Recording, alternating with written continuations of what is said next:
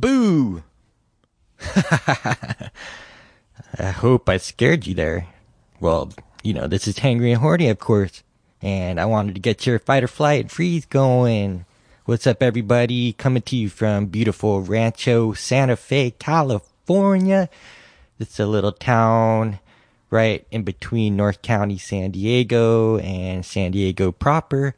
And this is the infamous place of the Hale-Bopp Heaven's Gate cult that basically drank the Kool-Aid during the time when the last Halley's Comet floated through the sky and during the night sky and the starry sky and and uh holy shit i just went like dark real quick huh? Yeah well i mean that's the reality right? I mean these cults are drinking the kool-aid and thinking that they can just you know hop on that Halley's Comet and get that rocket ride into heaven. Well, that's ridiculous. And that's just one of the things that we'll be talking about in this next topic or next podcast with my guest, Holly White.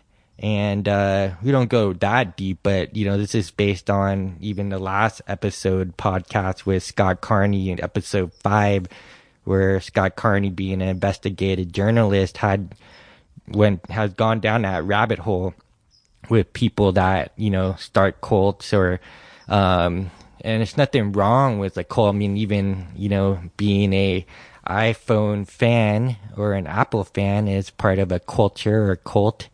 And there's some positive sides of being in you know group uh thinking group minds and uh, a collective a community. But sometimes that can get a little bit sour when there's like a leader who's a bit narcissistic or sociopathic and uh, no one questions and they're not being open to being questioned and being uh, looked at critically and and analyzed. So just one of those things that we just have to have discernment about because i believe that there's you know upsides and downsides to any kind of philosophy or principle and including my own, you know, and Hangry and Horny is about exploring different sort of worlds and dimensions of life and looking at it from not only an open minded point of view, but a critical point of view as well. So that's where I'm at at Rancho Santa Fe, the home of the Heaven's Gate cult, you know, and, and, uh, there's so many good movies out there now that uh, looks at these sort of human conditions and possible pathologies that come out of you know group mind and and uh, just you know having the ability to really be discerning and careful when interacting in a community because you don't want to lose your individuality and so those movies are uh, Kumare, that's a good one. Um, even the love guru kind of pokes fun at, you know, new agey spirituality and guru-itis, guru-itis, guru-itis. Um, the new documentary that's on Netflix called Wild Wild Country looks at, you know, uh, I think his name was Rajneesh, the guru that had a bunch of Rolls Royces and had a, a community up in Oregon, uh, you know, that basically had you know thousands of people in a city and uh, that went real sour and and so that's another good documentary where it's a guy who changed his name to Osho. He got in a lot of trouble with uh, you know his his group, his cult, his followers, and eventually fled to India. So that's a great movie. A good book to check out is Scott Carney's Enlightenment Trap uh, or the Enlightenment Trap, and he goes into details of a cult that was in Arizona where similar things happened.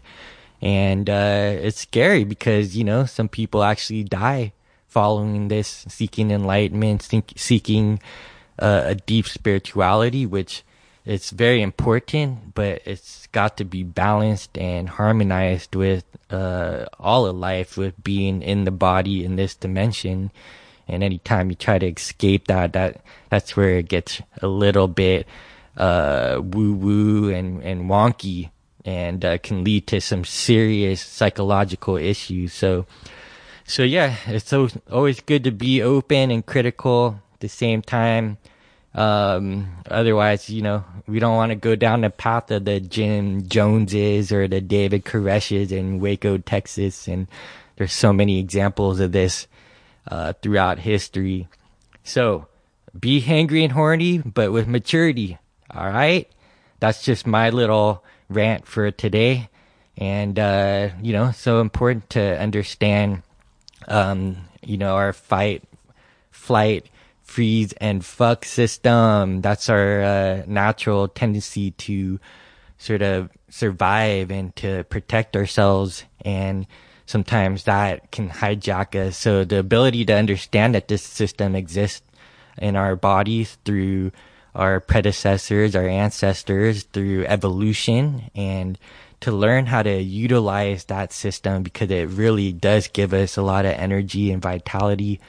But, you know, left unchecked can lead to some dangerous situations, can lead to violence and anger and even guilt and shame.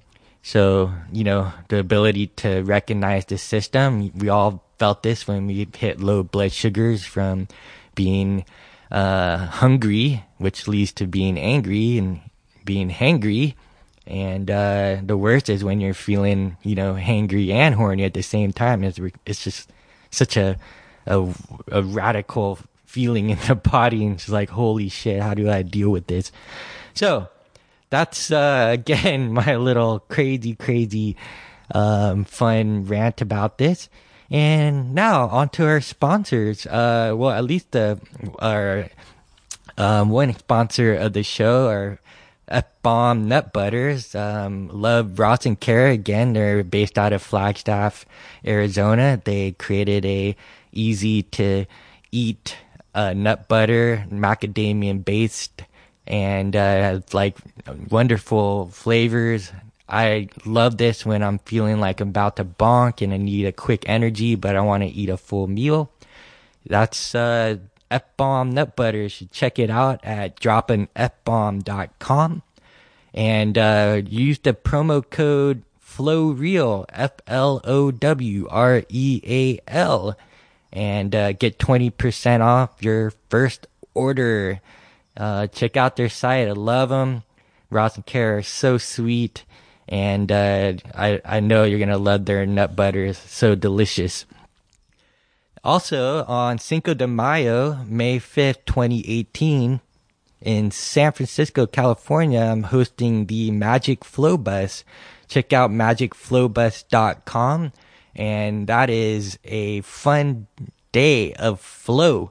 12 plus hours of doing different on ramped uh, flow triggers that activates our most alive state where we you know perform our best we feel our best and we flow our best. So check out that uh, website magicflowbus.com and see if you would be down to hang out with us for that day. We're gonna have some again great flow activities awesome food a cool community and lots of technologies to play with so that we can sort of induce the state of flow, this optimal state of consciousness where you just really feel amazing. You probably haven't felt that since you were a kid.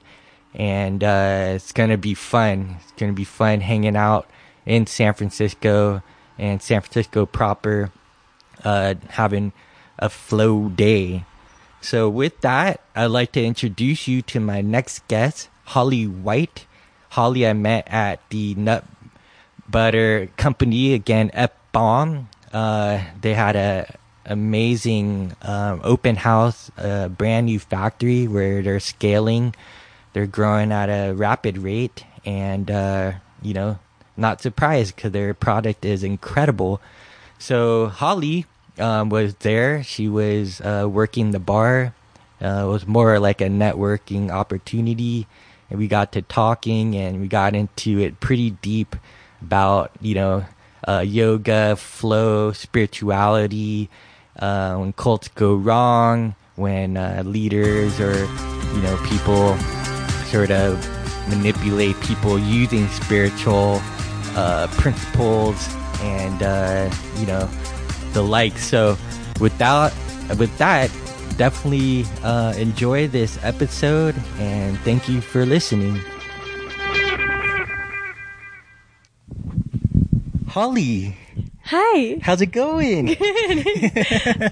I, like we have a perfect setup. I know it's pretty neat. We're in uh, Flagstaff, Arizona, at the Bomb Factory. They're the sponsors of the show, mm-hmm. and um, yeah, it's pretty cool because I met you here when they had the uh, open house for their new factory. Yeah. Yeah, Yeah, it's that's the way Flagstaff seems to go. Like everyone meets each other in the most synchronistic ways and then things develop out of it that are just, you know, it seems like it would never happen anywhere else. yeah. I think that's like uh, I guess what happens in like smaller towns or villages. Right, There's some sure. sort of like uh probable chance of like really like bumping into each other. Yeah. And I, I like came in from California with my buddy Chris Albert of the Warrior Soul. Mm-hmm. And, um, yeah, it was pretty neat because he had told me about F Bomb and I actually tried their product. And I was just like, wow, this is amazing. I heard about Ross and Kara and then he's like, Hey, you want to come? And I was like, hell yeah, let's do this, you know? And, and then I met you. You were like serving behind the bar. And Yeah. yeah. I know it was a, it was a good time, and I feel like I was definitely excited to come here. Like I knew that them asking me to bartend for the event was really just a networking situation, so it worked out really well for me. yeah, yeah, for us, Yeah. like it was really cool. It was uh, um, so neat because like Ross and Kara are such sweet people, and They're wonderful. And and how did you meet them? I met them serving them at a bar and uh, like a cocktail bar and uh, coffee shop that I worked at for a couple years. So they would come in regularly and order heavy heavy cream lattes. And I always remembered, like I remember people's order pretty, you know, pretty easily. But I always was like heavy cream latte. Heavy lattes. cream latte, yeah. And I mean, high that's, fat. yeah, it's a lot of fat, and so it, you'd be surprised though how many people order those. Um, anyway, I, they were always just so sweet, and then their little Ruby girl Oh yeah, is, is Ruby's a just sweetheart. yeah. precious too, Yeah. and so it pretty quickly I was giving them all hugs every time they came in, and Mm-hmm. and then they were like, "Hey, we saw you on Instagram. You do some cool stuff. Do you want to maybe like trade? You know where." You do some posts for us and we'll give you some free nut butters. And I was like, yes, why wouldn't I want that? And so, yeah, we did that. And then they actually ended up, uh, supporting me in an even bigger way by giving me all my gift bags for my yoga and health retreat last year. So everyone got a little F bomb like canvas tote and like some information on why fat is fuel and some free nut butters and stickers. So it was really cool. That's awesome. Yeah. And so when you met them at this cafe, like, did you know that they had this company? Not initially because they were just getting it started. It was like the very beginning of everything. And then, uh, you know, we continued talking about like, hey, what's going on with your business? Because we were both starting new businesses, mine much smaller. Right. Especially now that they have grown so much. Um, yeah, but so it pretty much we just kept keeping in touch and, um, and like I said, they were kind of trading me for marketing and um, sponsoring me in a way. Yeah. Um, so yeah, after that relationship started, we just talked quite a bit because I saw them a few times a week, and they let me know about their big explosion with their business, and I'm just obviously so stoked for them. Mm-hmm. But also gives me hope for other small businesses like mine that even if you want to expand big, you don't have to think like that can only happen in a city. So they found out through conversation that you're involved with like wellness and yoga. Yeah. And, and you have like uh, Instagram, Mm-hmm. uh, you know, like name or so. And then they, they somehow looked it up and saw that you had Yeah. done these retreats. Yeah, well, and I'm kind of old school in that I, I still really enjoy giving people business cards. Maybe not a lot of people do that anymore, but I'm really big on like, here, let me give you my card. And if other people have cards, I hold on to them and I use them. I get a hold of people from their business card a lot.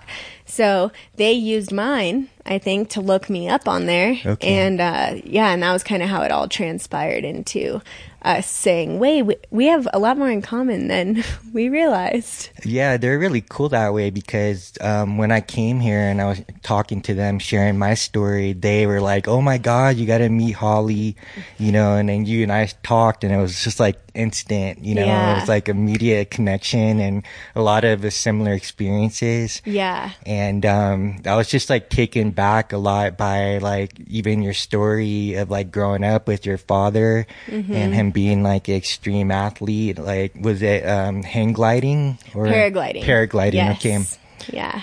Yeah. So, what was that like growing up and you know being around a father that was like really like living life to the fullest? Yeah, um, it was amazing, obviously. I mean, I think it is a huge part of why I am who I am now. It's interesting because I, as I get older, I definitely have a lot more um, boundaries with extreme sports and being extreme in general. Like through my teen years, I definitely went through that invincible phase, I, and I would try anything, anytime, didn't care. And now, when I think about you know, um, for instance, last year, almost exactly a year ago, I went skydiving for my birthday. You would have thought by now I would have skydived at least once, but I hadn't because I just I had this I developed like a bit of a fear for it about it. Um, once I did it, I didn't feel fearful at all anymore. But I guess my point is is that even though I grew up with him, I still changed over time, like into my own self. I wasn't always just so like get out of my way. There's nothing that can scare me.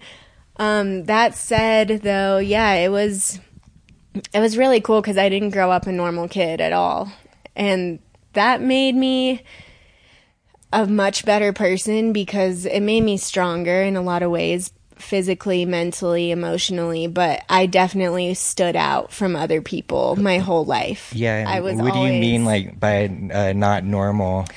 Um, well, I guess like I was a huge tomboy, like refused to wear girl clothes till I was probably 12 or 13. Just was kind of afraid of being a girl. I didn't want I just didn't want any part of that. I you know, of course I had little crushes on boys here and there, but I was always like a bro. And I really that was like who I was and I would beat all the boys in pull-up contests and races. Like I played football with them. And then you know, I just I always remember just being that kid too that could converse with adults. Mm. Like I'd be hanging out with the parents in the kitchen talking. My friends are like, "That is so weird. Why are you doing that?" and I always was that way. I just Yeah. was separate from my age group more than anything. And then in high school, people weren't very nice, which is pretty common. Most people have that story, I Right. think. But for me, the reason was I remember my best friend saying to me one time, I was crying. I was like, why is everyone so mean to me? And why are you so nice to me? Like, you're the one of the most popular girls in school, and everyone thinks I'm a, such a weirdo. And she was like, yeah, you're my weirdo, though. She goes, let me tell you something. Someone told me that they thought you were a freak because you were too polite. Whoever says that has serious problems. What mm-hmm. kind of issue is that to bring up with someone? So don't care about what they say. But yeah, that's how it was a lot of my life, where people thought that I was being maybe ingenuine because I shook hands with people upon meeting them or said mm-hmm. please and thank you and was easy to converse with. And they, unfortunately, I Right, think we're brought up to just not be that way. Well, you had like manners, and do your parents have like a huge influence on that, or Oh, you yeah. like okay, big got time. It. I mean, they weren't like super strict people, like very proper, but they were definitely big on respect. And yeah, and my dad, for instance, so one of the things that uh, was really unique growing up with him was that we didn't get to come inside and play video games or watch TV until the sun went down. We had to be outside until the sun went down. And I loved that because I loved being outside. But also, instead of like, you know, us going, let's say, to the movies on a regular basis, when my friends would come over, my dad would take us out in the woods and teach us how to build, uh, you know, structures out of pine needles and how to make a, fi- a fire with only one match, you know, and we'd have to ride miles on our bikes, then run up some crazy crater, like go, you know, explore pueblos that mm-hmm. obviously hadn't been touched. And then he'd be like, okay, you have 20 minutes to start a fire and build a shelter. What are you going to do? And so I'd be like eight years old trying to do all this stuff and I loved it, but it instilled this major sense of responsibility and self reliance in me. Right. So he obviously had that big impact on you Yeah. of being like how humans have been for many years before like modernization. Yeah. And um, so that was pretty cool that you had that kind of uh, childhood upbringing. Yeah, and I do have to to mention my mom's part because she has a huge influence on me too. She is like this amazing handy woman. She can do carpentry, she can do a little bit of welding, she's like can tile. I mean, she's an incredible decorator, but she's just like a badass and she wear, walks around with her heels on and her booty shorts and her tool belt and kicks ass all day long Wow. and everyone is like man That's pretty hot. yeah, I know. In high school, all the boys were like, "Is your mom home?" I'm like, "No, it'll be fun. We'll party. Come over." They're like, "Uh, we'll just come back when Deb's home." Like they all wanted to hang out with her. Oh, wow. Which I don't blame them. Yeah, so she's super cool, and also she's just like an incredible businesswoman, very savvy in pretty much everything she does. So I got to learn a lot from her too on how to embrace not being maybe the normal chick, Right, right. but like being embracing both the masculine and feminine side. yeah, there is a lot of balance there, and also like you were given an opportunity just to be yourself.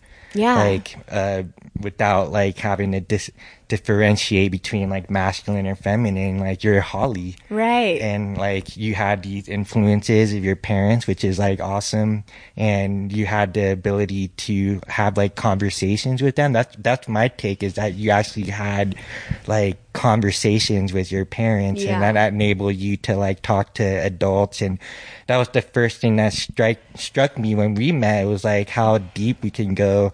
In Yeah. like uh, many aspects of life, where it wasn't just superficial about, you know, the material things Yeah. which are nice, but it's like like what is life really about?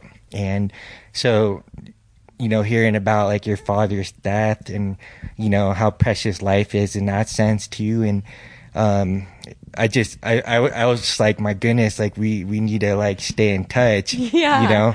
Yeah, no, I felt that too. That's why I called you again and was like, hey, I think we really need to actually stay in touch instead of just saying, like, yeah, later, and then there's no later. yeah, I mean that that's what's really crazy. Um, a lot of these social gatherings where like people like connect, and and then you don't hear from them like right after that, and, it's Yeah. like they I heard the term is called uh, cruise ship.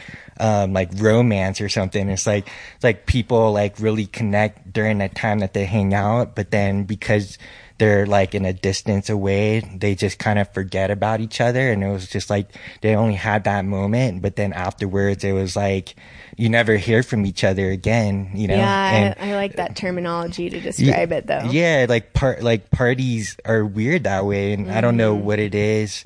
Um, I don't really, I don't know. Every situation is different, but um, like I knew that you were somebody that I wanted to like like hang out with, Yeah. and like you know Thanks. really like yeah, like it was like wow, you're weird too, cool. like I could you come right on my show, Hangry and Horny? You know. Yes, I can, and I will be just as weird. yeah, that, that was cool. It was funny. Um, yeah, so so you have like done a retreat Um, well, like, let's get into like the whole like yoga thing. Like, how did you get into that? So yeah, I started doing yoga when I was about 10 with my dad. I started I would wake up with him uh, like I might be a little off, but between 5 and 5:30 every day. That's and, hella early. yeah, and we would do uh I remember yoga with Wai Lana and she was a Hawaiian or Asian Hawaiian woman that would uh do yoga on the cliffside in Hawaii, and she would always wear a flower. Okay, we're gonna we're gonna get your your your age here. Was it VHS or DVD? It was actually Channel Eight, Channel Eight. Okay. okay. Yeah. but I am about to be 26, so I did live in the VHS age. Okay. For most of my childhood, DVDs we didn't really start watching till I was probably in middle school. You know, Right. but yeah. Okay. okay. So you were you remember those days of Yeah. VHS? Okay. Yeah, for sure. All right. And I still have a bunch of them. Actually, I don't know why, because I don't know what I'll do with them, but they're in storage. Um, yeah, so we would watch Wai Lana on Channel 8 and do yoga. And I was, like I said, maybe not the most normal kid. Like, when I I remember we'd wake up and do our yoga in the living room and then I would drink tea and read a book like in the windowsill and I just found that so like peaceful and it was like I felt like an adult and I wish being an adult was just that easy but you mm, know yeah. as a kid to be living that out I just that was like so dear to me that morning routine of like I would be up for hours before school and just got to kind of have my time and I was a huge reader and everything so What time would you go to bed at night? probably uh, probably pretty early like 8:30 or 9 I honestly still can sleep 8 to 10 hours a night easily and feel great like I need that amount of sleep and I've always been that way Yeah.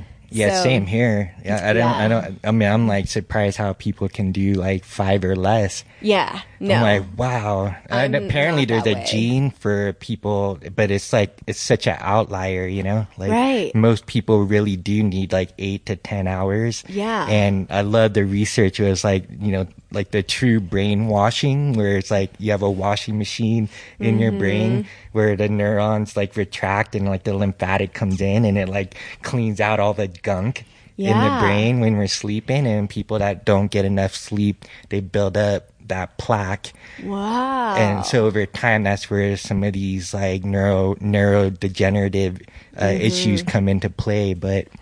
That's yeah. so interesting that's a true brainwashing. Yeah yeah. yeah it's, it's really cool. I wish I would have known that a few weeks ago. I just wrote a paper on neurodegenerative diseases, and I would have. I was trying to find like the more far out uh, reasons why maybe it happens to people, and a lot of it was really dull science, like that took you know a long time to read through. So I was trying to kind of break away from that because gene coding isn't something that writing a paper on people will be into. Yeah. They're gonna read. yeah unless you're like paragraph and be geeky like, us sometimes you yeah, know yeah even my teacher was like, okay, but the audience is lay people or like Yeah. common people. No one's going to understand what you're talking about. So just back up a little. I was like, Yeah. okay, it just gets really confusing. But I should have talked about that because that's super interesting. yeah it's so much like neat uh science coming out like they're still discovering like parts of the human body that they didn't even know existed Right. like there's this new layer that's in between like the connected tissue and the muscle And they're, yeah, and they're finding out like functions for organs and stuff that they never knew Yeah. were a function before. Yeah. yeah exactly and then there's like this sort of debate that's happening between um, whether there's actually neurogenesis Mm-hmm. uh, like you know developing new brain cells or we're just we're just we just have uh the supply that we're born with Mm. you know and so they're just going back and forth about like neuroplasticity as well and no one no one can like say definitively you know Well, and maybe I'm going to go out there for a second. Maybe it can't really be said definitively because not only are we all different genetically, but different species wise. you know what I mean? Like we're not all the same breed of human. So, yeah, yeah. I mean, I had sort of that awareness when I did my 23andMe, and they said that I was like part Neanderthal. oh yeah, You, know, and so my but- mom just did that, and she got that back too. Yeah, and so Yeah. like apparently like there's a bunch. It, it just varies between like less than one percent, like up to like maybe at most like. I'm I'm just guessing here because I'm trying to remember where my Mm-hmm. friend he he had like a high amount of like like the the outlier, you know, Yeah. and um, maybe like 90 percentile or something. But Wow. um, yeah, it's it's crazy because you know it's I I truly believe that like that we have um sort of subhuman species, you know, like Yeah. and, and and I don't necessarily agree with the whole like monkey theory or something where it's like we came from like primates. I think we're just another um branch of a primate. Mm-hmm. Like, but because I was like, well, if that's the case, then there would have been like a half chimpanzee human Right. hybrid from a freak, like Right. you know, some freaky person, you know, like crossbreeded with I you know know. like so yeah it was just like well that would have been the case so uh I, we don't see that right Yeah. like no, yeah, it's, it all seems a little, and I know maybe maybe someone's gonna school us on this and be like, uh, okay, that is like not where they were going with that. Like, you guys are totally wrong. Whatever. My belief, and maybe I think that I'm not set on anything, but a large part of my belief is that maybe we didn't come from apes necessarily, um, maybe somewhat, but that, you know, there were species from not just this planet that were interbreeding and we are the result of that and that some people are more human than others you know? Right. Because to me, I'm like, there's no way humans only, st- or like beings only started being here when they did. Like, oh, right, you know, right a few thousand years before Jesus was here or whatever. And they say, like, oh, it's a, humans were here 150,000 years ago, but now they're finding new uh, evidence that beings like sentient beings were here 350,000 years ago and more. And it's like, yeah, of course, we're ig- we're ignorant I mean also maybe even arrogant to think that we're the only things, you know. yeah I, love where this is like, going. Like this is my like conversation because i i obviously can't like confirm anything Right. you know? Um and and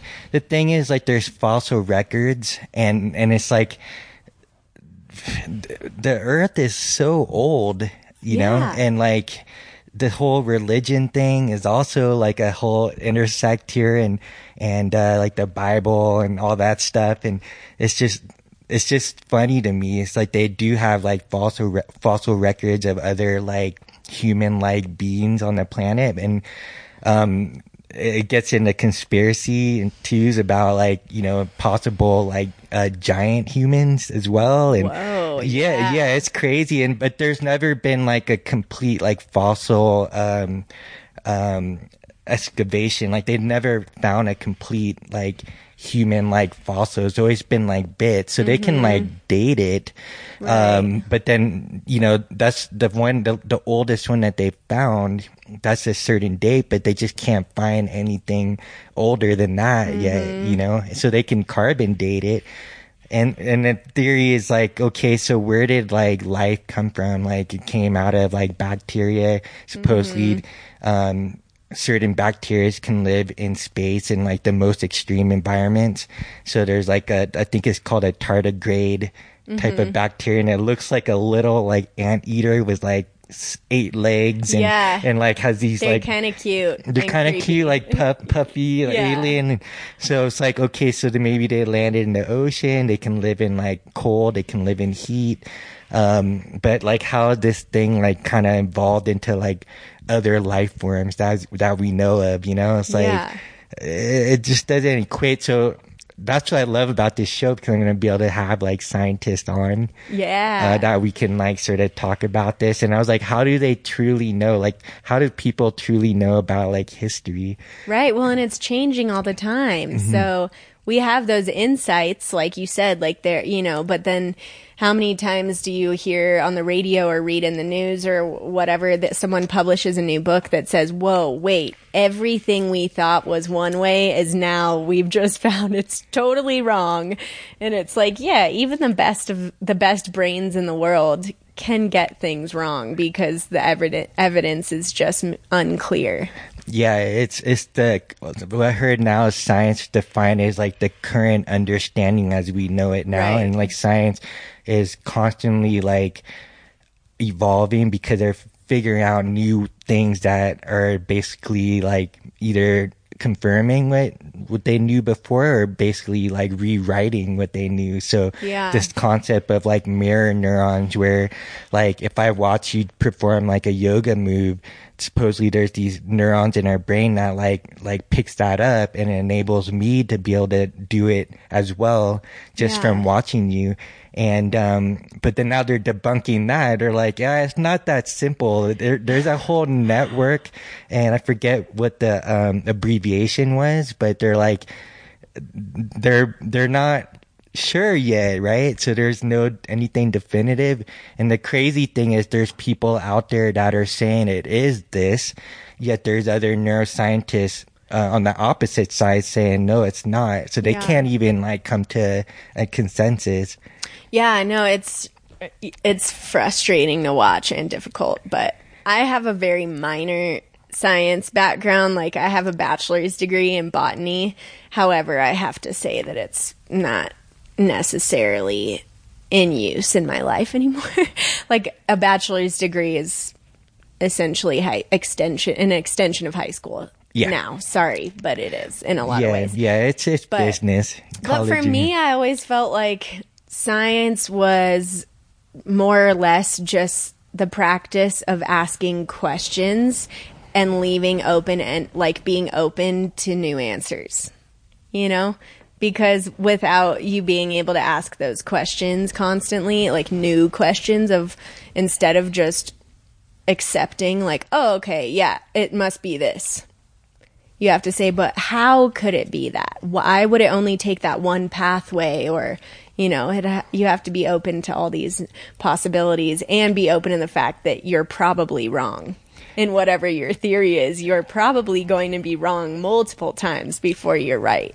Yeah, it's it's fascinating because of the variabilities of being like human, like interfacing with the environment, the whole epigenetic thing that now is coming into play that our environment has a role as like switching the signals on and off of our cells. So we're not like necessarily um just stuck with like a death sentence of genetics. Like there's some rare forms, but most of us can like um be influenced by like how we put ourselves in our environment. It's so cool, like back to your mom and dad, like they had you in these environments that enabled you to like nurture nurture like your sort of uh creativity and like your likes. You know, and then like gave you the chance to like ask questions and communicate and like experiment. Yeah. And you know, that's such a crucial environment that's not even in school. Like talking about like college being an extension of high school. I was like, why am I relearning the stuff that we learned in high school? It's like, well, they're making money. And Yeah. there's certain things that you do need to go to school to learn a trade if you're going to be like a surgeon or a mechanic or Yeah.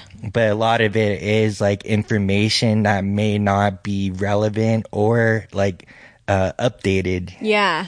Well, and that's where it's like a lot of it you could argue is college is more than getting an education through books or through like what we consider education. It's an education on how to become an adult and how to live life because so many things people do in college, if you're actually out as an adult, they're not acceptable. I mean, it's like once you're out of college, those things that most of us do, you know, going out and partying every single weekend or during the week, even, or taking a bunch of drugs, like whatever's going down. The second you're out of college, it's like, okay, grow up. At least, like, and then we all have those friends that don't, and that's fine. But I think, like, yeah, it's almost a time to just experience um, being off on your own and getting li- however i wish that instead of america being so set on that life experience happening through mostly partying and eating shitty food in college that our parents would just give us money to go travel like europeans do you know Yeah, it's like huge. that's a way better life experience yeah, the education that I've gotten from traveling, and I continue to travel. You know, Yeah. It's it's just amazing because like these things like they don't teach in school. It's getting worse now because of like the smartphone and technology, the internet. It's like it's cool that we can get information, but at the same time, a lot of people are like locking themselves in uh, wherever they are, whereas they're not actually like going out and Right. applying the information and creating like knowledge into like wisdom. Yeah. You know, and having like the, cause they sound great. They, whatever they're saying, it sounds like an expert, but when, when it comes down to the nitty gritty, like they can't even like, like perform what they know, you know? Yeah, yeah, definitely. It's I feel that a lot, and I feel like that was my experience with schooling and stuff too. The whole time I was like, I just want to be exploring the world, but I also got blessed and took the. I wasn't blessed. I worked really hard and was also blessed to go live abroad during my schooling. So I got to do both, Yeah. which it's, was really nice. for me, what I'm understanding is like there's upsides and downsides to like pretty much everything. Yeah. So like school is awesome, you know, if there's certain like subjects that you're really into. And that's what a great thing about at least the high school I went to and the college I went to is that I could pick the courses I wanted to learn. But then there were certain like requirements that, you know, I was like, what's the point of this? Like, they should teach us like how to like pay taxes, like how to like manage your your income, like how to um do survival skills, right? Uh how to like uh, engage with people socially. One of the best classes I ever took was like public speaking.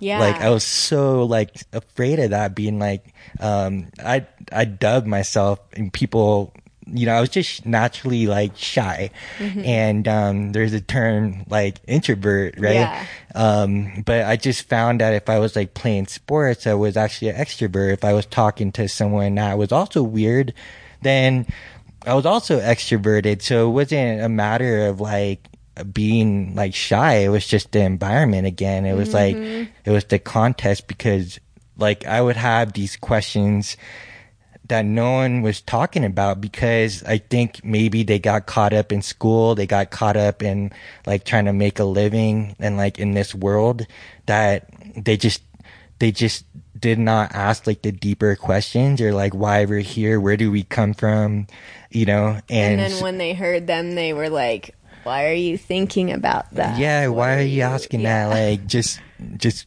work, just Yeah. you know, and um yeah, it's just really need to meet like someone else because a lot of people said when I was younger, like you're such an old soul. So a lot of times I would just hang out by myself because people couldn't relate to me. I couldn't relate to them. I try to relate to them. Right. Like I try to hang out with them. And, and that's where the peer pressure came in. I did party. I did do some of these things, but in the end, I was like, I didn't really like that, you know? And like the older I get, like, I'm not really interested in, um, doing those things so much. I'm more interested in like exploring, go out in life.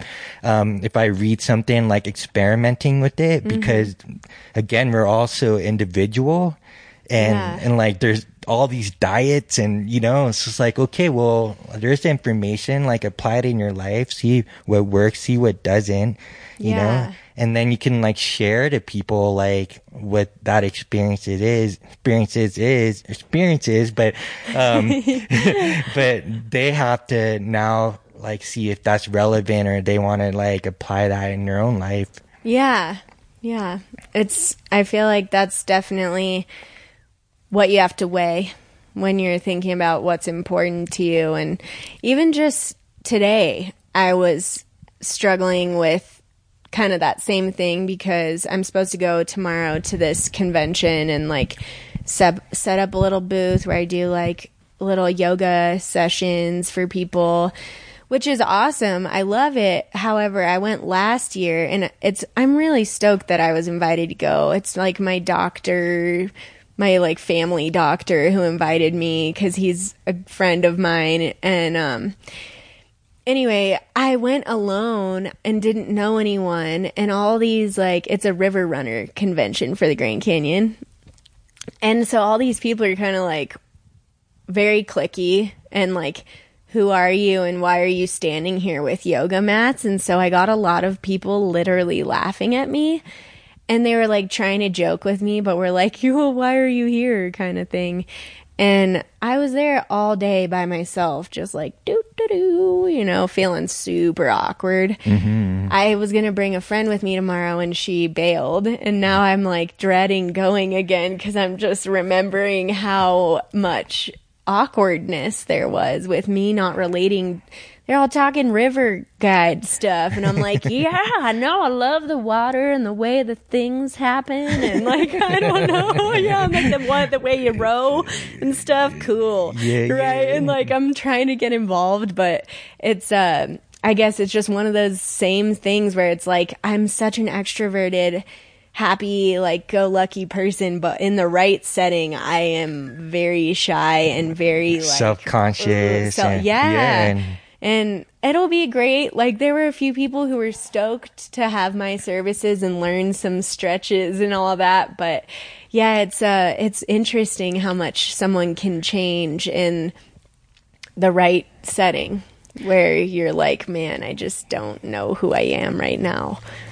Uh, yeah, it's it's definitely the human experience, right? Like, Yeah. the, I've been in different circles or bubbles where it is clicky, and um, it's interesting. Like, if you're an elite crowd, like whether it's athletics, extreme athletes, or um, Mm-hmm. even like uh, like monetary, like elite, you know, Right. and um, there's just a certain like uh, air about these individuals that they're they it's like they we're human like we if we come from that like level playing field like we can totally relate about a lot of things in life you know Yeah. but because like i'm not in that level of uh, of expertise like i guess i sound like a child to them Yeah, and and you fi- you find yourself feeling like a child inside. inside because of the way that they're to like everyone, it's like you're a big doe-eyed kid, like,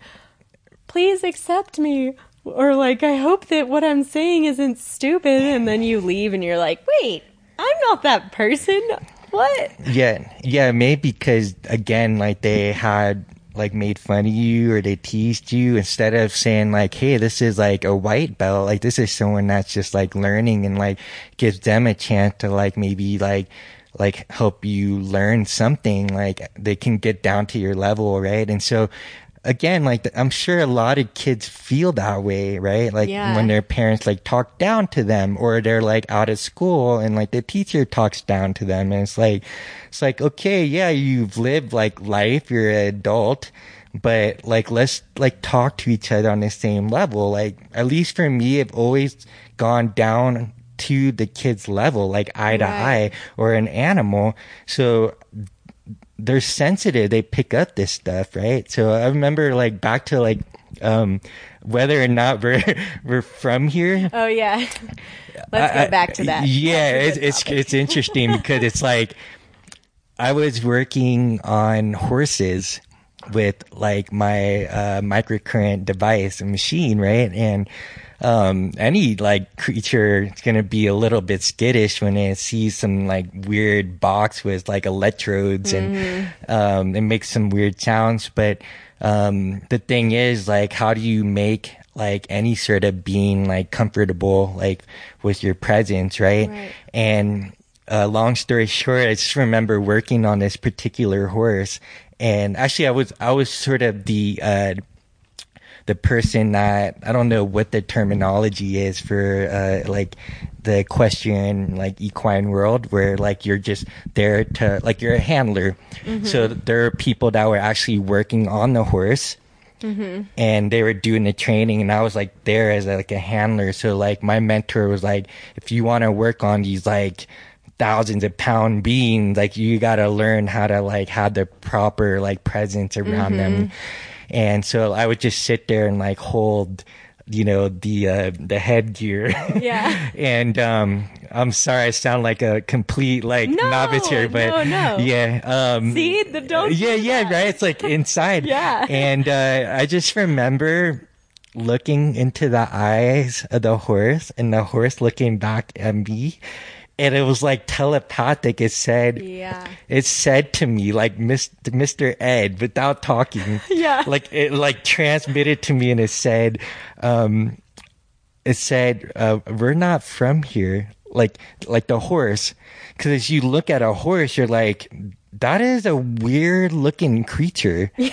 right? It doesn't look like anything else on the Yeah. planet. Like the, that narrow head. Yeah. Like the body, right? Like, so uh, I just got this download. It's like they're not from here, and then That's the, so cool. The moment I had that thought, another thought came in and said, "Neither are us, like humans. Yeah. neither Yeah. neither you from here." And I was like, "Holy shit!" Right? And That's that cool. sounds like complete bullshit, like woo woo. Like me. I know to you, but like anybody that's listening, or if I tell this story to like one of those elite circles or something, right? Like they'll just be like, "What the fuck?" and, and, and I'd be like, "Oh yeah, like I, I, I can't man, prove it. yeah, I can't confirm it, but it was." It was something that actually happened. It was like the same thing that happened when I had like an outer body experience. Mm-hmm. Like it was a legit experience that I had, but I can't prove that, right? Right. And there's a lot of things, like including one of the things that we got into was like flow, like flow state Yes. and you talking about when you give a presentation like it just comes through right Yeah. yeah Yeah, that is like, I feel really excited that that happens for me because, like, you, it's okay. So, this is so funny how you were saying your public speaking class like changed your life kind of because you were like, hey, I really, I can do this, you know? My public speaking class in college, I was like, oh, I got this. I'm a great public speaker. Like, I've already been in graduate seminars giving uh, speeches, you know, for an hour. Like, and I had it, like, as, as like a sophomore in college, I was going above and beyond in that way. And so I thought I'd breeze through it. My teacher was like two years older than me, which was fine. I would respect that.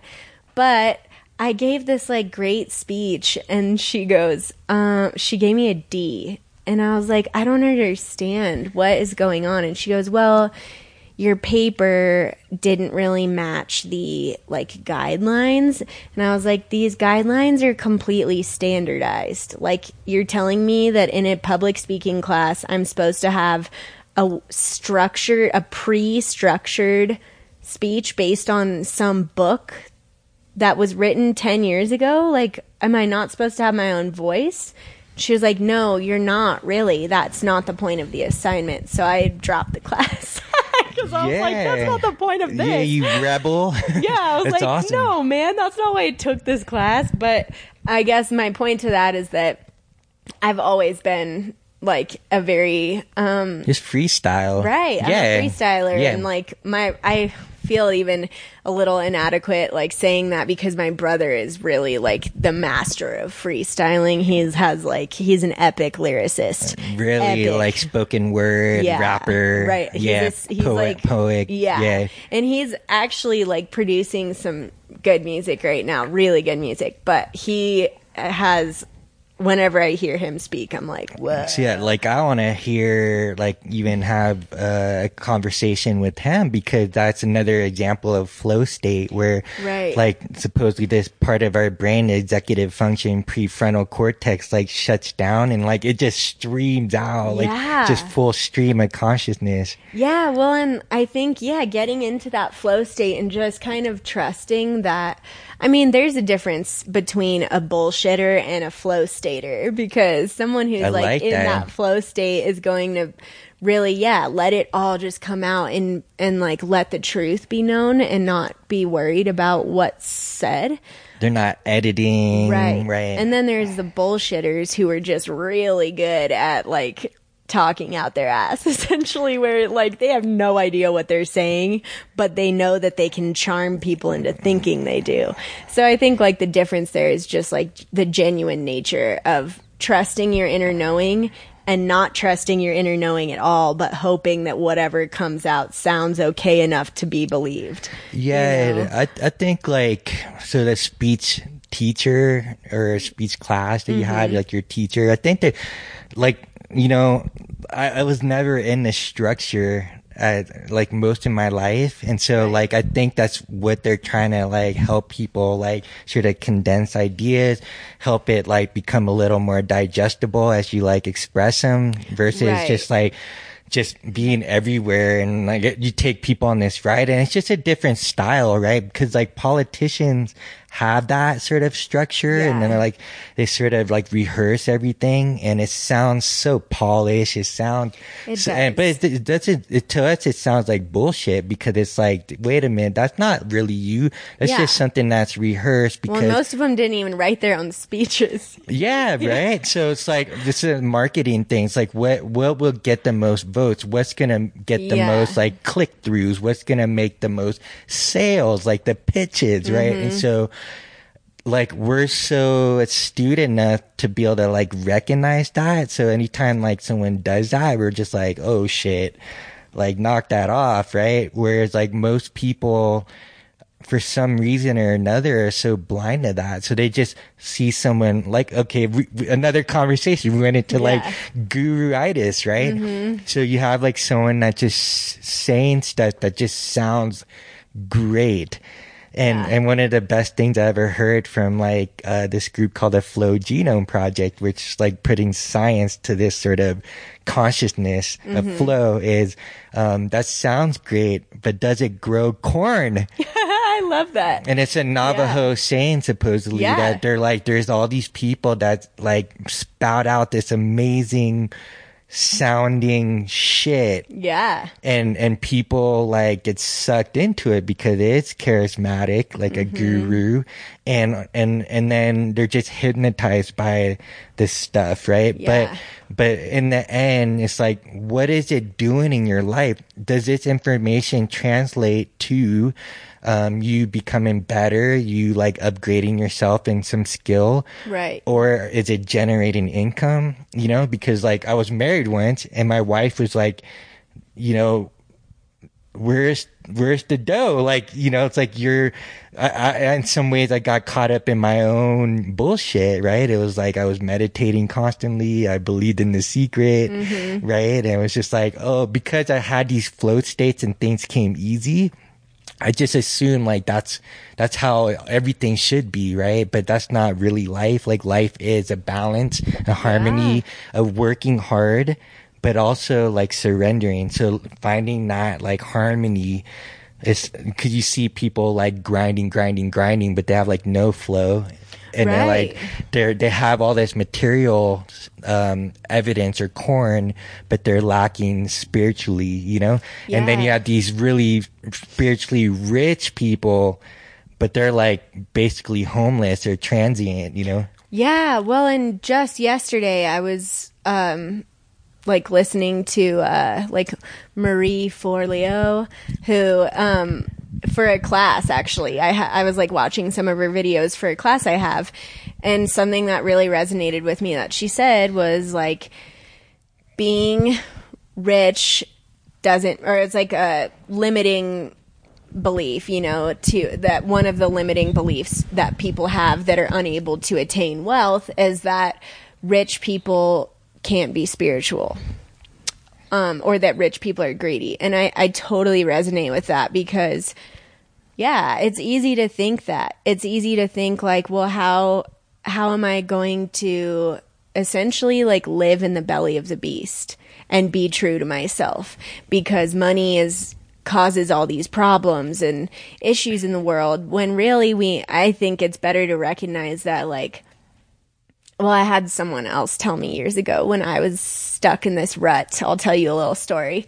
I was like stuck in this rut for a long time, kind of just like going back and forth between feeling I was pretty depressed and just feeling like I didn't have a purpose. You know, it was after college and it was like, what do I do? I'm just like floating and I'm not really making a difference in this world and I don't want to have a nine to five, but I'm sitting here like, what do I do? You know, and one of my friends she's a psychic and a tarot reader and she's awesome. She came over to my house and for open I opened the door and she's like, "You look like shit." She's this French woman and I was like, "What do you mean?" She's like, "You are resonating depression. It's disgusting." And I'm like, "That sounds mean, but she's just very straightforward." and she goes, "No, you don't understand. You need to recognize that the tighter you hold your palm, the more water squeezes out." the more open your palm is, the more water you can hold. It's the same thing with money. You've lived plenty of lives in the past, trust me, where you were struggling. You were on the streets and had nothing to eat. But now it's your turn to live a life where money will be there for you.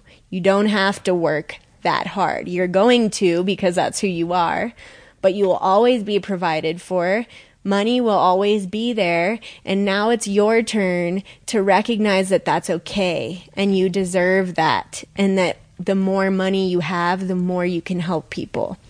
You know, and she was like, How do you expect that if you don't if you don't allow yourself to have money because you don't think you deserve it, how are you going to help anyone or have this sense of purpose in the world? Because you'll be stuck surviving instead of thriving. And if you're thriving, you can help the survivors. And that legitimately changed my life and my perspective forever. Because mm-hmm. I just didn't ever feel like I deserved it. It was like my heart broke every time I watched or heard about anyone who couldn't get out of being ill because they don't have clean water or you know, like what am I doing? Live at the time, it was like I was living on Kauai and had no job and was living off saved money and was just going to the beach meditating every day. And I was like, man, I'm living like a retired person at 23 years old. Why am I doing this? This isn't fair to the world. And it was like, no, it's okay to reset. I do need to work hard now.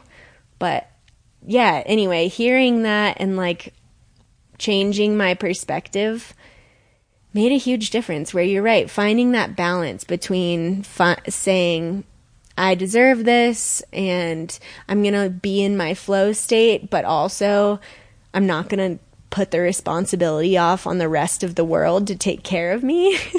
Right. Because that's the thing is you think like well it's going to come to me because the universe hears me that's mm-hmm. great, but we are also humans, so you got to get your ass up and like make some moves.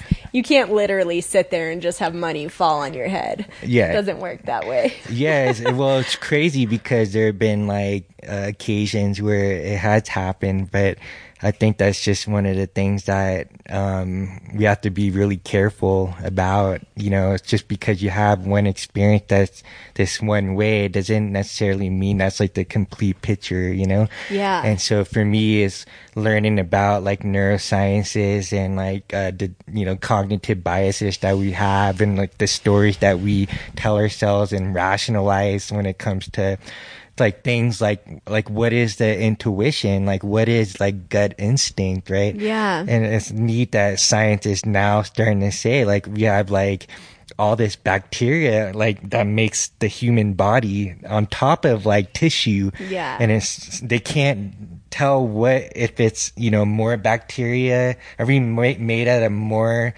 uh, bacteria or more like human parts, mm-hmm. right? It's mm-hmm. like, or they've one to one. There's some, but the thing is, it is some sort of synergistic uh, environment that's happening, and supposedly these signals are coming from certain bacteria. So if you have bacteria that is um, like sugar loving, uh, mm-hmm they're gonna send signals to your brain to like eat more sugar, right? But if you have like a balanced like flora of different bacteria, like good and bad, then you're gonna be a little more balanced. Like you can actually like have a better decision making when it comes to like meals, right? So all this stuff to me is like so fascinating. It's like more tools that I can have. Oh, it's all good. Don't worry it about on- it. Yeah. I put it on silent, but the alarm is no, no, no. It's all good. Yeah, yeah. Don't worry about Okay. it. Um, yeah, that's the real. That's life. But um, yeah, it's it's for me. It's like if I can learn um, different perspective, even a psychic's perspective, right? Like I think that everybody being human has a voice. Everybody has a, a way of seeing the world. It may not be the most complete picture, but they may see something that you you you might be missing, right? So. Um, and then it gets into like synchronicities, right? Uh, meaning, um, you know, purpose, right? And so it's like, am I projecting meaning onto something when I see sort of like code in the matrix, right? Yeah. Or, or is that just, just numbers? But like, cause numbers are just symbols and like, what are symbols? It's a meaning that we attach so that we can communicate in a language, right? It's just like, this whole experience is so crazy, like how we could even talk to each other. Yeah. Right? Like- you think back, like, how did someone just one day say, hello, hello, okay. And- hello, and I okay, understood what you okay, you meant by that, right? Where it's like, yeah, how does that, that even come to be at all? Yeah, and you look at children that grow up learning like multiple languages. Yeah. It comes back to like the environment and like I'm always fascinated about learning, but like learning in a way that's like very uh, pragmatic and practical, not just like we were saying earlier about like just getting information because you can get really high off of just reading books all day. Yeah. Right. I've done that. I bought like a library of many different books, but in the end, it was like, did it grow corn? You know, I had these like high flow states, whether it was from breathing practices, yoga, sport, emergency situation, jumping out of an airplane, Mm-hmm. like saving people's lives, uh, outer body from a flu, um, you know, sex. Like there's all these different ways, like alcohol. Cheers. Yeah. yep. You know? Exactly, though. And, yeah. um, there are all these tools that can be like misused. And and Yeah. really is you see people just getting going getting together and just like getting high. Yeah. and it's like okay but you know it's fun to party but what what are you actually doing with that? Like you know i get like if you're escaping the nine to five and the rat race and you just need to like totally check out and decompress like like i totally get that. But then you become an addict you Yeah. know because it's easier to like not feel the pain right yeah. and um and it's just it's sad when i see in my travels in in our country like how great this country is and like how awesome like immigrant mentality is when they mm-hmm. they came from a place where they didn't have these freedoms. They come here and they're like holy shit i'm fucking free. Yeah. and they like kick ass and other people get mad at them. And you're like well, well you got the same opportunities. And yeah you can blame the system. Yeah you can blame like like you had a bad experience like maybe you got raped maybe um maybe uh, you got fired from a job or something happened but um it, it just when i travel and i see like people in skid row you know, in like the most abundant country on this planet, right? And it's like, yeah, we need to have war because there's people that want to kill us. Yeah. You know, uh, like that sucks, but we need to protect ourselves. But like, how much money do we have to put into it though, right? Can we have like a selective group go over and get the job done? You know, Right. or do you just need to build this huge infrastructure because it's a, it's a huge business, you know? It's it's tough watching people do that exactly.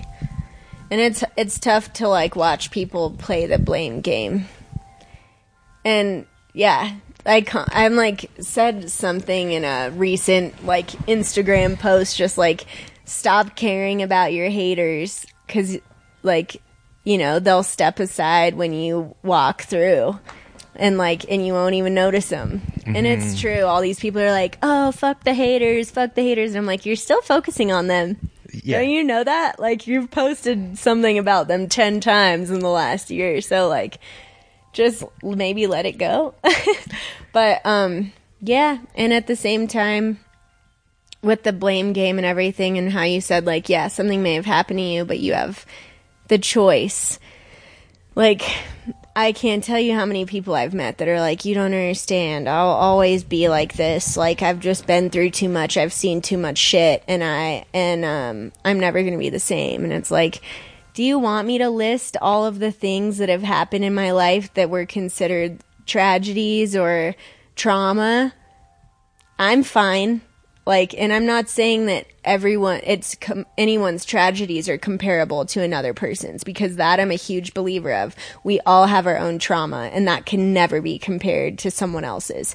However, what can be compared is the way that you deal with it and the way that you turn it into light or dark. Like, that's your choice to let something rule your life. No one ever has that power over you.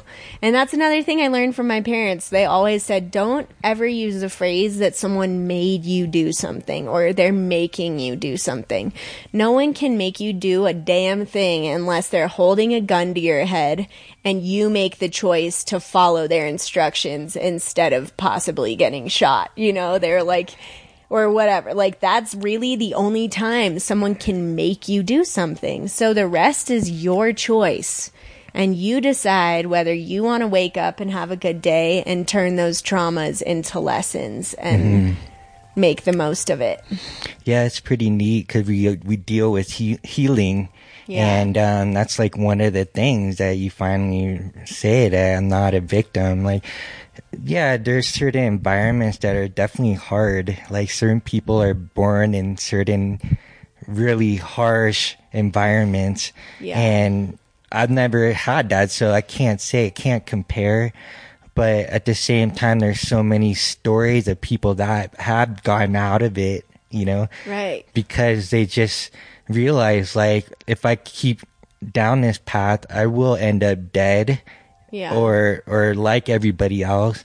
So I might as well just take a risk, you know, take the chance Yeah. go for it and and that's the amazing thing is which like is really crazy about like the life that we live in um at least from my experience with uh medicines yeah.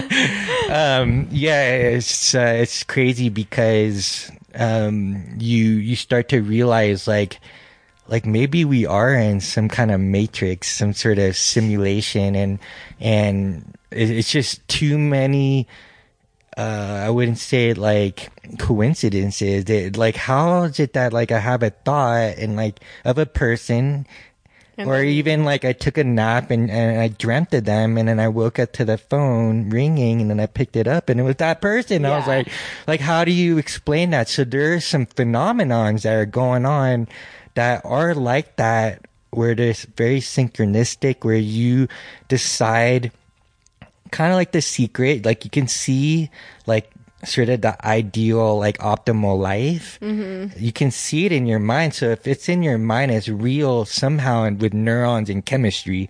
Uh, if you're going to talk like Right. science, you know? Right. Um, so how does anything ever get invented?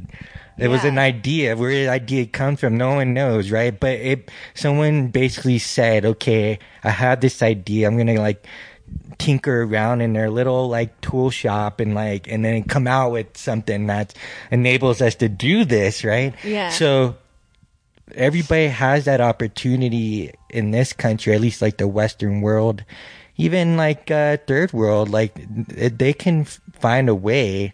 I think because once you you like uh, commit, it's weird how things just sort of um, manufacture itself around you for it to happen, and and that's been my experience. Like every time I went for it, it was like the yellow brick road. It just like it just kept going with uh, the resources, um, being resourceful, you know, and it all just came together. And there's so many examples of people that are actually like doing that throughout history. Yeah. And so it's just a matter of like, okay, anybody that's listening to this, like you can do that, especially in this country. Yeah, you can make it happen. And I'm a huge like believer that uh, in frequency and vibration. I mean, I always have believed that like everything in existence is made up of vibrations. And when you set yourself to a frequency of manifestation and um, construction, I guess, of build of things that you want to build and you desire to have in your life, that frequency is the one you're going to ride and you can ride it for an infinite amount of time. The only thing that can stop you from continuing on that frequency is yourself. Your fears, you know, are the only thing that can like buck you off, so to speak. And yeah, it's true. I've, I same have experienced that a lot where I said, no, I'm going to do this. I don't know how, but I'm going to do it.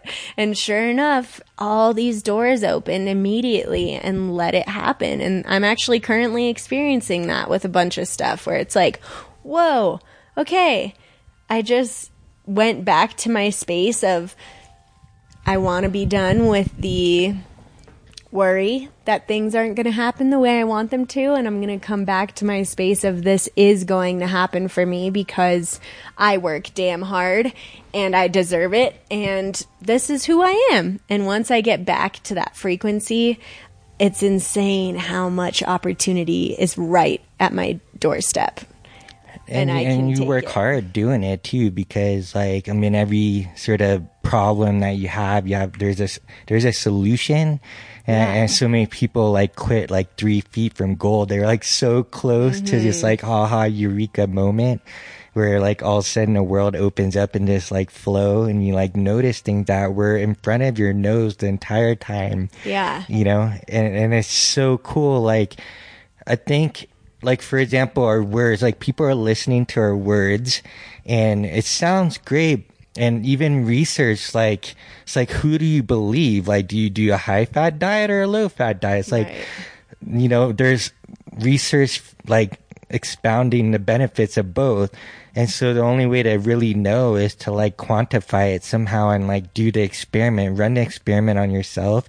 So if you want to live a certain life you know and you're stuck at a like dead end job or a nine to five it's like well like find a hobby something that you really like to do on your free time rather than partying getting fucked up mm-hmm. you know? And then try to see like share that with somebody and see what like happens you Yeah. know and and it's like it's so cool because like we've had similar experiences where like the world opened up because we we had fear we like it scared the shit out of us Yeah. at least for me Yeah. you No, know me too, for sure. yeah and it was just like or it was like how do i do this i'm like a little frustrated and i'm like but like i'll take a nap or go for a walk i'll meditate and then all of a sudden the insight comes and it's like oh shit i need to call that person or i need Yeah. to take that trip even though i don't have that much money in my bank account Yeah. It's it is the hero's journey that sense. And like it's just been time and time again like a super mario brother video game or something. It was like like you reach that like right? And you have like all your little like tools you Yeah. know and you have like your health line Yeah. but back to like frequency and vibration, like I know a lot of people listening and be like, "Oh my god, like she just went there, Yeah. right?" But it's for me, it's like when I heard because I work with electronic device, right, mm-hmm. electricity, and and it's like people, come on, like. Do you not realize that there's a heart rate monitor in a hospital that Yeah. you can get a, a meter on your chest and Yeah. it measures your heart rate and even deeper, like the quality of each beat. And it's all electrical. Like, what is that? That is a frequency, a waveform. yeah. And it's also like a vibration. Like, so the brain is the same thing. There's a, a brain wave, there's a heart wave, and there's muscle wave. Yeah. And the way I describe it is like a cell phone. It's like a cell phone is sending signals out to the ether. Yeah. And another cell phone's like picking it up through the cell tower to another cell phone. And it's like, and it's electrical and it's sending signals and there's a, a strength of the signal. So you have like no bars, five bar, and then you have the battery, which is like percentage, zero percent, hundred percent. So what if you're a cell? You're, you are a cell phone. You're a cellular being. Like Yeah. it has electricity. It's, It's a really sending way brain waves, it. heart waves, muscle wave, and in flow, I find. I, I, I like to hear a scientist confirm this, but when is it the moment where you have that that sort of static, where your monkey mind's going off, your heart rate is beating fast, Mm-hmm. and you're tense in your muscles, and then it flips into now you're like this perfect fluid muscle. Your heart is like calm, and you're breathing, and your brainwave monkey mind totally shuts off, and you're like, holy fuck, I feel like me again. Yeah. Yeah, when does that occur? Like when is that moment? Yeah. That's the flow moment, and, and when does it like harmonize? And so the frequency and vibration again is when you're in harmony. All of a sudden, you can see the world clear. But if you're stressed out in fight or flight mm-hmm. or freeze or fuck, Yeah. you're you're you're you're a little bit like confused, conflicted, right? It's like what's the difference between like fucking and love making, you know? Yeah. There's like a huge difference, right? Yeah. Or just having sex, right? So it's all these human experiences that we um, are able to have in this life. yeah. I'm just going off a No, freaking no, like go. rant, but, I love it. but I it's it. it's like now you have many experiences and that's the beauty of like getting older. Like i hit 40 a few months ago right? And it's just like holy shit. Like i have this whole backdrop of life that i can compare with wisdom any situation that comes in now versus a child that's just beginning. They don't have they don't have like the foundation so to speak. Yeah. but they do have um, more of like a clear, clearer uh, version of the world, even though it's a little um, more like Disneyland, Yeah. you know. Um, and they're very like naive and impressionable, but that's why they learn so quickly. But they also pick up programming from other people, right? So they don't have the ability to like, um, what's the word? Like discern. discern, right? So that's comes with age and experience. Yeah. And you don't get that just reading a book. Like it helps. You get other people's experience wisdom. I like hanging out with older people. Yeah. It's like why the fuck would I want to like make the same mistakes? You know, let me listen to their their stories. You know. So yeah, I loved the the podcast you did with your uh, your friend. Um, Oh, I'm like Vin- Vinny? right now. Yeah, Yeah, the Vinny- Italian guy. yeah, Yeah, that- yeah, that Vinny was awesome. Cuculicchio, Yes, yeah. Cuculicchio. Yeah, yeah, the odd fella. He had great stories. I was, I digged it for sure. I was like, yes, I Yeah. digged it. I dug it. Whatever. Yeah, yeah, yeah. Uh, hey, see, I got it. Yeah. yeah. It didn't matter. yeah, it's all good. Yeah, well, um, I just I feel like being on that frequency is really important for success, personal success, and also like, yeah, it can get hippy dippy in some ways where people are like, you're just vibrationally off right now, you know, but. Yeah, or your time, tarot like- cards say. Yeah, you I mean, like, and I joke about that stuff all the time with, you know, where it's like, you guys, we just all need to sit and like have a few breaths together and like get back on the same vibration because something is off. But at the same time, it's true. I mean, I live with my boyfriend, my partner, my love, and like we constantly are like, you know, just look at each other because one of us says something or answers a question before the other person asks. And it's like, come on. Like, do we even have our own thoughts anymore? Like, we're, we completely read each other's minds. And that to me, it's like clear that it's a literal, like, sharing of a brainwave. You know, you're sharing a vibration and maybe not even just on a brain level, but like, we share our heart waves and so there's a lot We're of sharing like that- now like bacteria, right? Right, Like yeah. bacteria give us signals. It's it's Yeah. wild. It's like everything has to just be, yeah, like vibrationally related, and I don't know how it couldn't be. Well, one of the best things I heard was like a distinctive word. It was like I think the person said like almost like info packets or data. So everything has like a, a data to it. whether mm-hmm. it's like a electrical signal or like a bacteria somehow communicating or like just signals coming in from like me like looking at you looking into your eyes so there's all this like data coming in and it's just like like what what can we do with it right mm-hmm. and it's just like how do we know what we know like how do we know like like when we don't know. So there's so many things going on that are very mysterious but Right. it, it is weird that somehow we can't finish each other's sentences or you and your boyfriend. Like there's these like group flow moments that happen when like uh, a tribe gets together or let's say a military operational um like bunch of navy seals go in and they have like nonverbal communication for a mission. Like no one mm-hmm. can speak but they can like see each other's eyes make like hand gestures. So it's like something's going on where like the greatest teams or the best sort of communities are able to like feed energetically off each other Yeah. and and move like a like a hive mind but still maintain their individuality right Yeah. it's like you don't want to become a cult and and you Yeah. also don't want to be like completely like isolated from the world you know like dogmatic right, Right. like there's there's this this middle fertile ground that's amazing that happens Yeah, and when you get in those spaces, you're like, oh, that was so cool. My mom told me her and her best friend, Holly, who I'm named after, her mm-hmm. childhood best friend, when they were kids, they used to play this game on a regular basis where they would kind of like sit with each other and do a little like, okay, like just, I don't know, try to connect. And then one of them would go take whatever object and go hide it somewhere.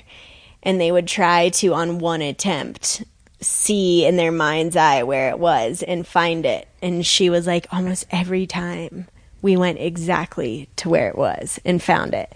But, you know, I mean, in the like the 60s when that was, like, they were kids and they didn't have the hippies 60 parents like 60s parents they were in like born again christian like very strict and closed-minded uh, families so anyway i guess it was just interesting that you know even being in like a closed-minded type family relationship they still took the time to go like connect with each other and do this really cool activity and um I just find it so cool that people can like stretch out from what they were nurtured and like with and they can use their nature to vibrate higher.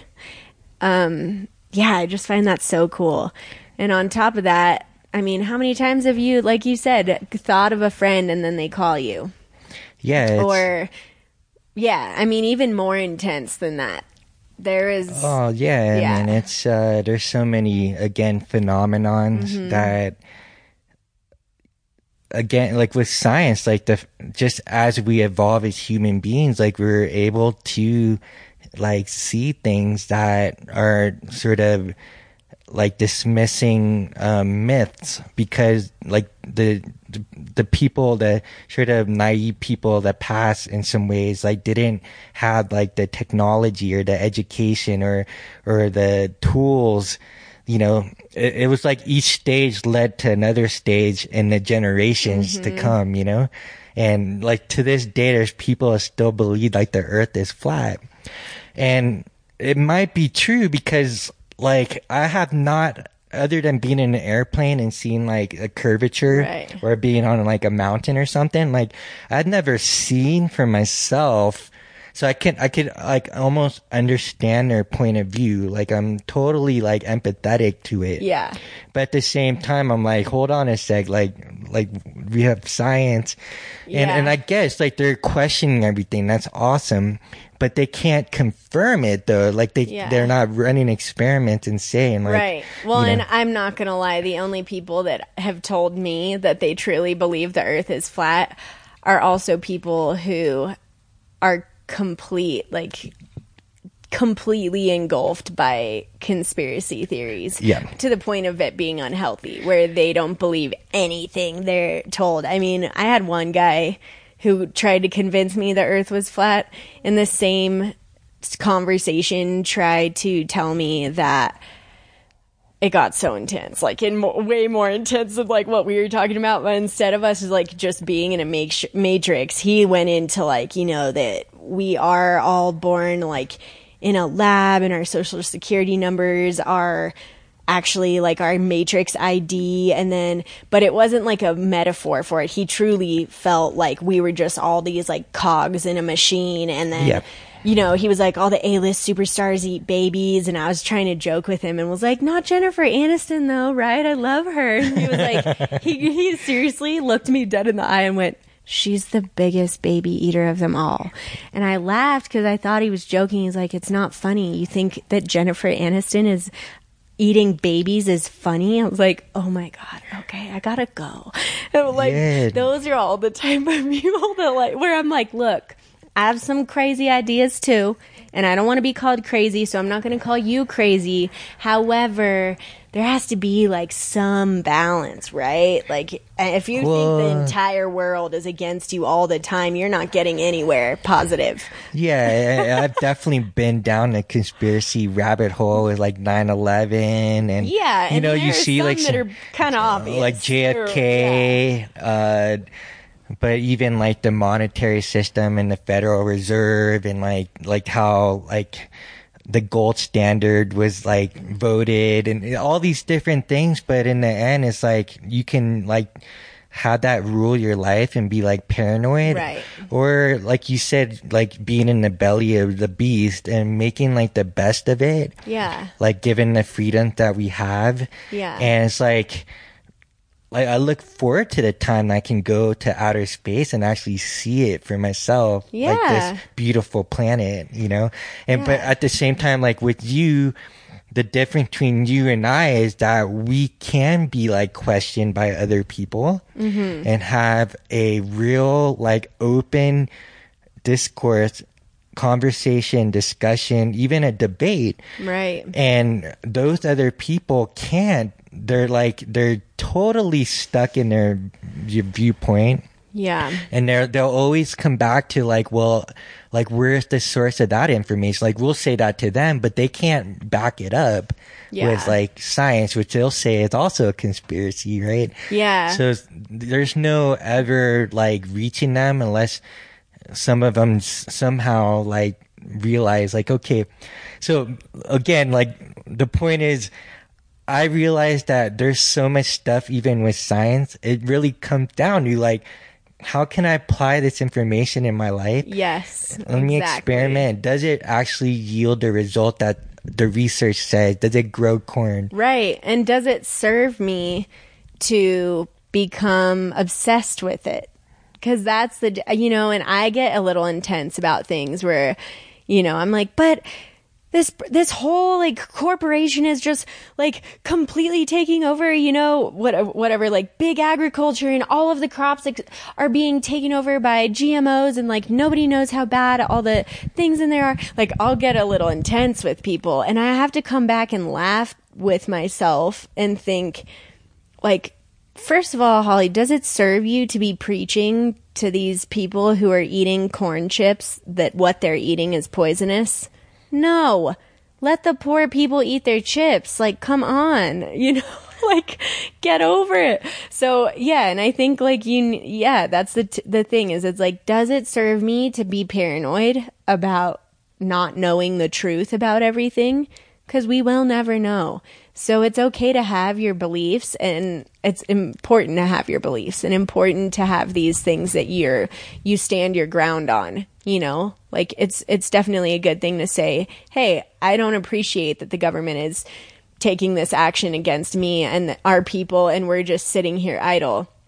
However, you have to pick your battles. And yeah, you have to recognize if it serves you and your community to be so obsessed or like so into it. Yes, like there is a fine line, obviously, you know, like between um, sharing information and, and proselytizing and preaching and um, Mm-hmm. and going back to the guru-itis. yeah, right. Yeah. It's um, you can't help it if you've had an experience where you did get a result from a particular method or technique that you tried and um you know people will ask questions and that's usually like when i will like share it with them but at the same time like that's what worked for me you need to try it for yourself and like any great teacher will say that like they'll share their experience and say that's what worked for me but you need to find out for yourself Exactly. because you are like n equals when you are an individual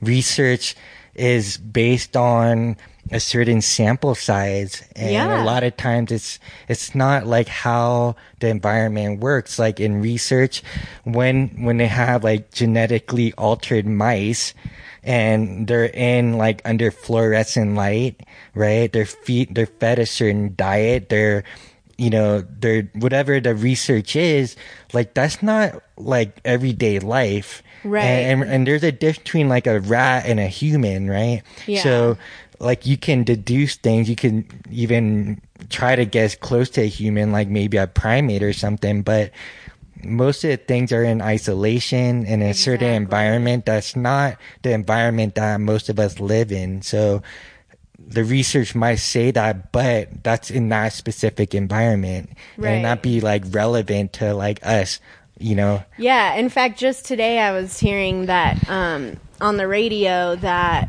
California, some California, I don't know, some elected government official. I don't know who if they were in like what branch. I'm not even going to try to remember. Um, but they were the d- deciding vote today that uh, pretty soon here, California is going to have to start putting a cancer warning label on coffee products. And because, you know, because some scientists came and said, like, oh, you know, there's this chemical, and I can't remember what it was.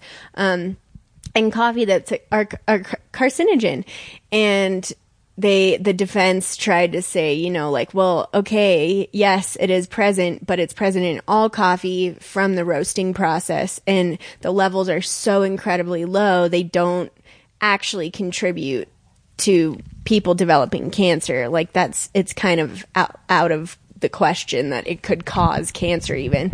But they had no proof to back up that the levels were low enough and so they got they ended up passing it so now um but it's that same kind of thing where you have to like pick your battles pick what is going to really bother you and then question. I mean really? Like we've all been dr- coffee has tons of antioxidants.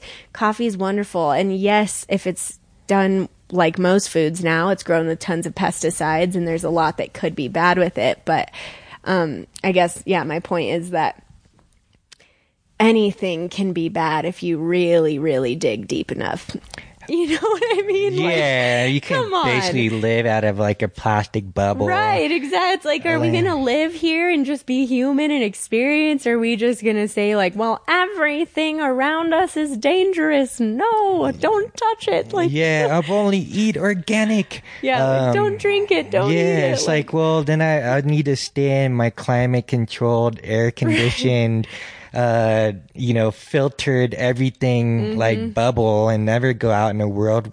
And, you know, I mean, shit, it sucks that like our air is, is definitely disgusting in certain parts of the world. Yeah. And, you know, there's all this emissions and pollutants and um I think that we need to get better at like protecting the environment, you know. Uh obviously there's like volcanoes releasing stuff and there's there's natural like emissions as well.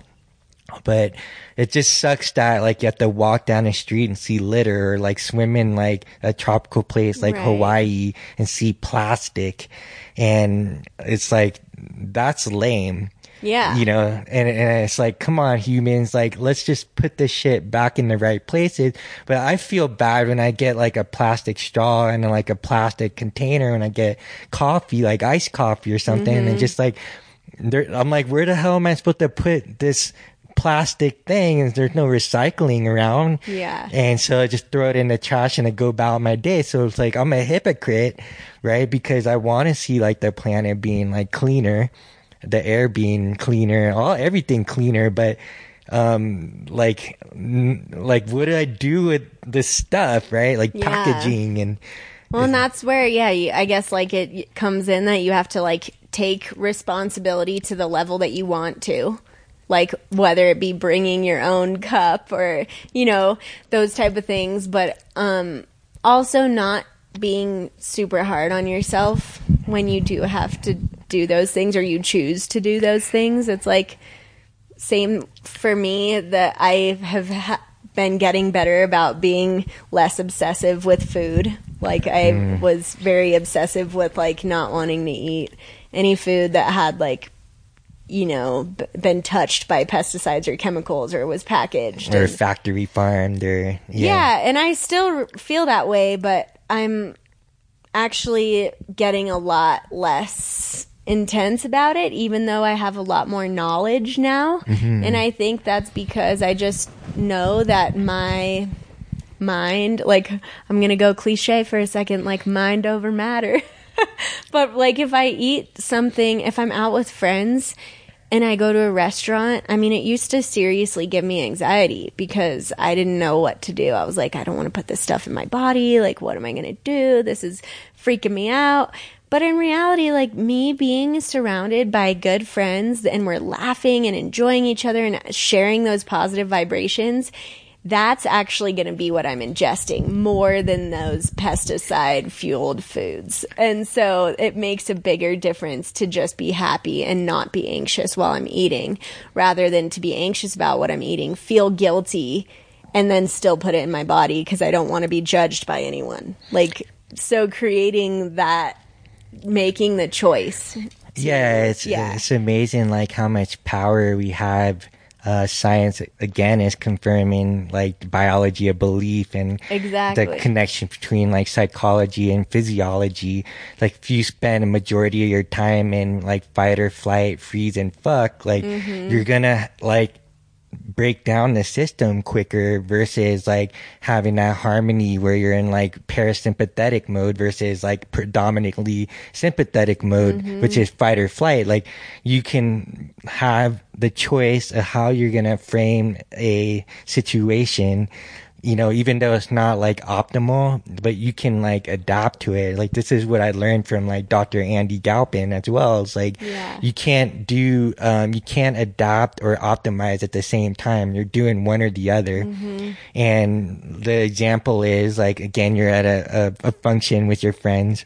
And it's not the optimal um, food situation, or um, but you decide like, hey, I'm gonna really um, enjoy this moment and not get all stressed out or worried and get into like fight or flight where you're releasing adrenaline and cortisol.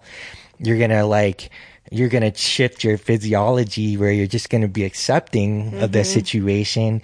And now the core, the opposite, like sort of life in, inducing uh, hormones and neurotransmitters are released. And Yeah. you're like, your cells are bathing in like, like bliss. Right. You and you digest your food completely differently. Totally. Yeah, it's the same. You know, it's like if you cook while you're mad, like that's a huge rule. Do not cook when you're mad. Or, you know, and certainly don't eat it afterwards or feed it to anyone because Yeah. you're putting that force into that food and you're going to digest it that way. You're not going to feel good after eating it. Mm-hmm. So it makes a big difference to have that conscious awareness, like, what, conscious eating.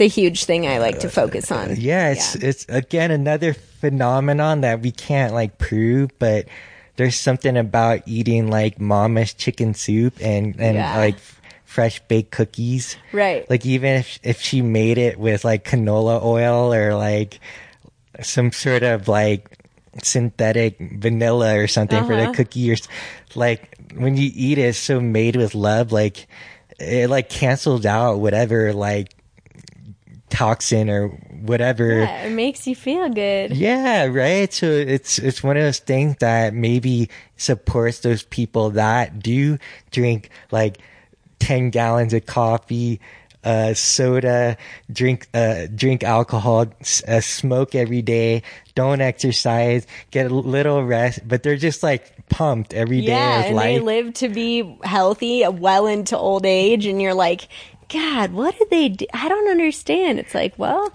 they Yeah. probably had a completely different outlook on life. And then you have a health nut, right? Yeah. That's like totally like freaked out about everything.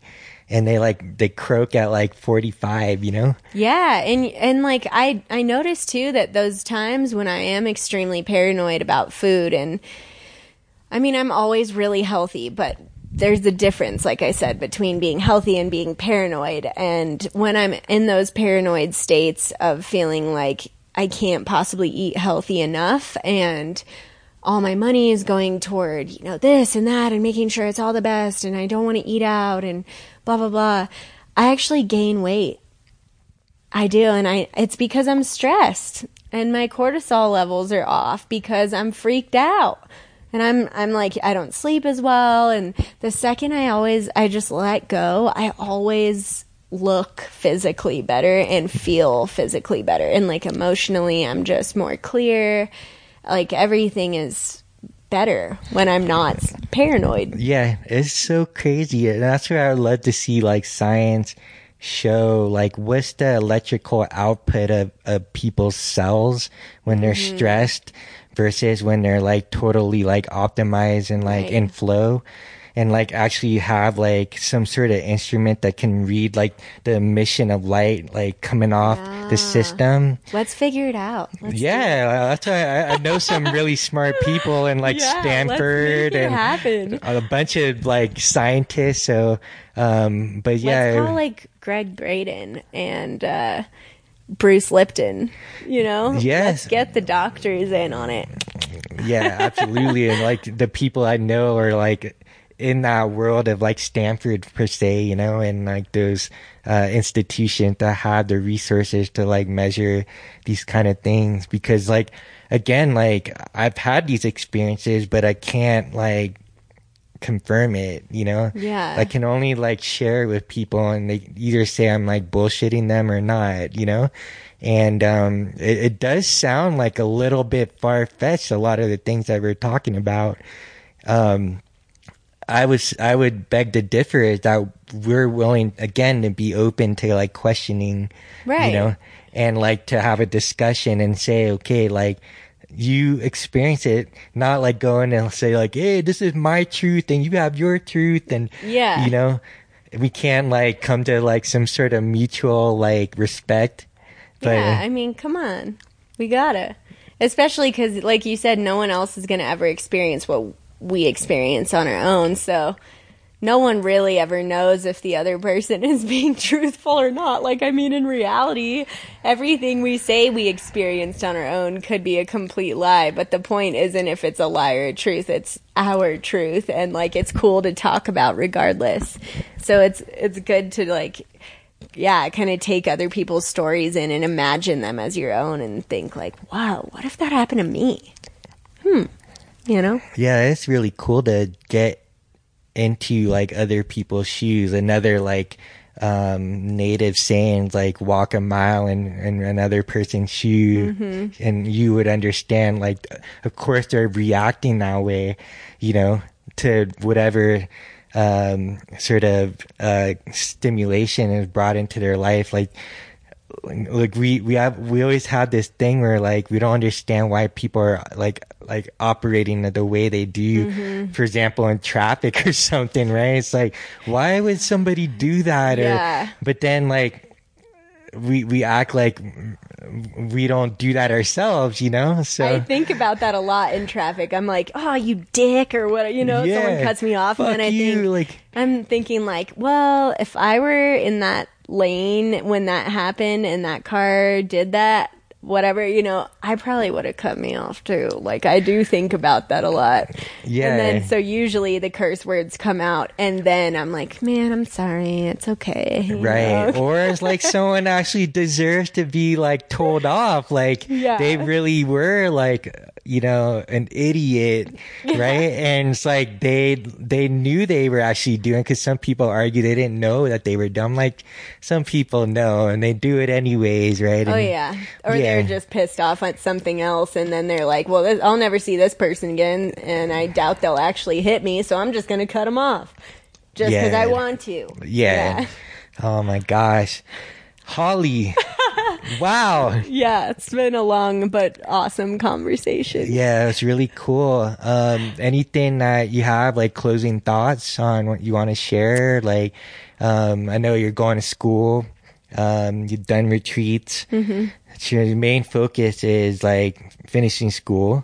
Yeah, I'll be done in June, so Okay. I'll have my holistic wellness practitioner degree. Okay. And so that includes like um, having a certification as a behavioral change spe- specialist um, and a fitness and nutrition specialist. And then I just have all kinds of knowledge to share about wellness and health in general. And my main focus is being treating everyone as the unique individuals that they are Yeah. and not doing this whole standardized bullshit of like well go to the my plate diet for like the my plate recommendations from the fda you know it's like I, i'm all about making sure that everyone is tended to the way they need to be tended to and um, knowing that they're special in the best way.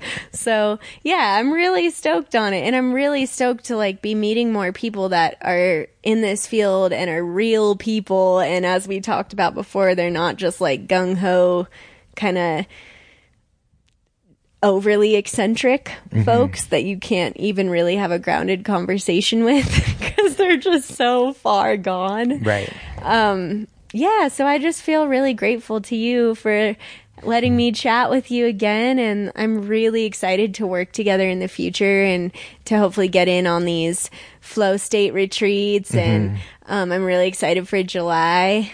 And yeah, I just, I feel really grateful. So thank you. You're welcome. Yeah. Thanks for coming on the show. And, um, how can people like reach you or find out like your website or, uh, social media or? Yeah, so um, uh, my website is hollywhitehealth.com. So that's pretty easy. Holly White Health, and Holly is just spelled H O L L Y. So pretty easy there. And then my Instagram is currently Yoga Girl Arizona. However, I am going to be changing that to Holly White Health as well. So Okay. if that if one is doesn't come up, then try the other one. Yeah. So those are my two biggest kind of um, platforms that I use is Instagram and my website. I'm I have a Facebook as well. Um, that's Synergy Solutionist LLC. And that one I'm probably going to be backing away from more just because Facebook doesn't seem to do a lot for me. Mm-hmm. So if you want to find me, it's best to go to Instagram or my website. Yeah. And then my email too is a good one, which is synergysolutionist at gmail.com. Awesome. Well, you have a lot to offer in the world. You're super young. You're really wise. You're old soul. And uh, just honor again that you came, and took the time to have a show here at F Bomb. Yeah. And uh, yeah, thanks everybody for tuning in. Thanks for coming on the show, Holly. Thank you. Let's drop an F bomb.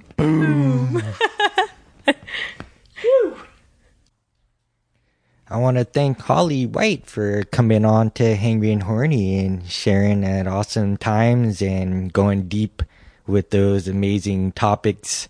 Uh, it's always interesting to really have uh, great conversations with people that, you know, are able to look at things on an open mind and critical mind at the same time. So, Holly, thank you so much for sharing your experiences and and uh, having great conversations on Hangry and Horny.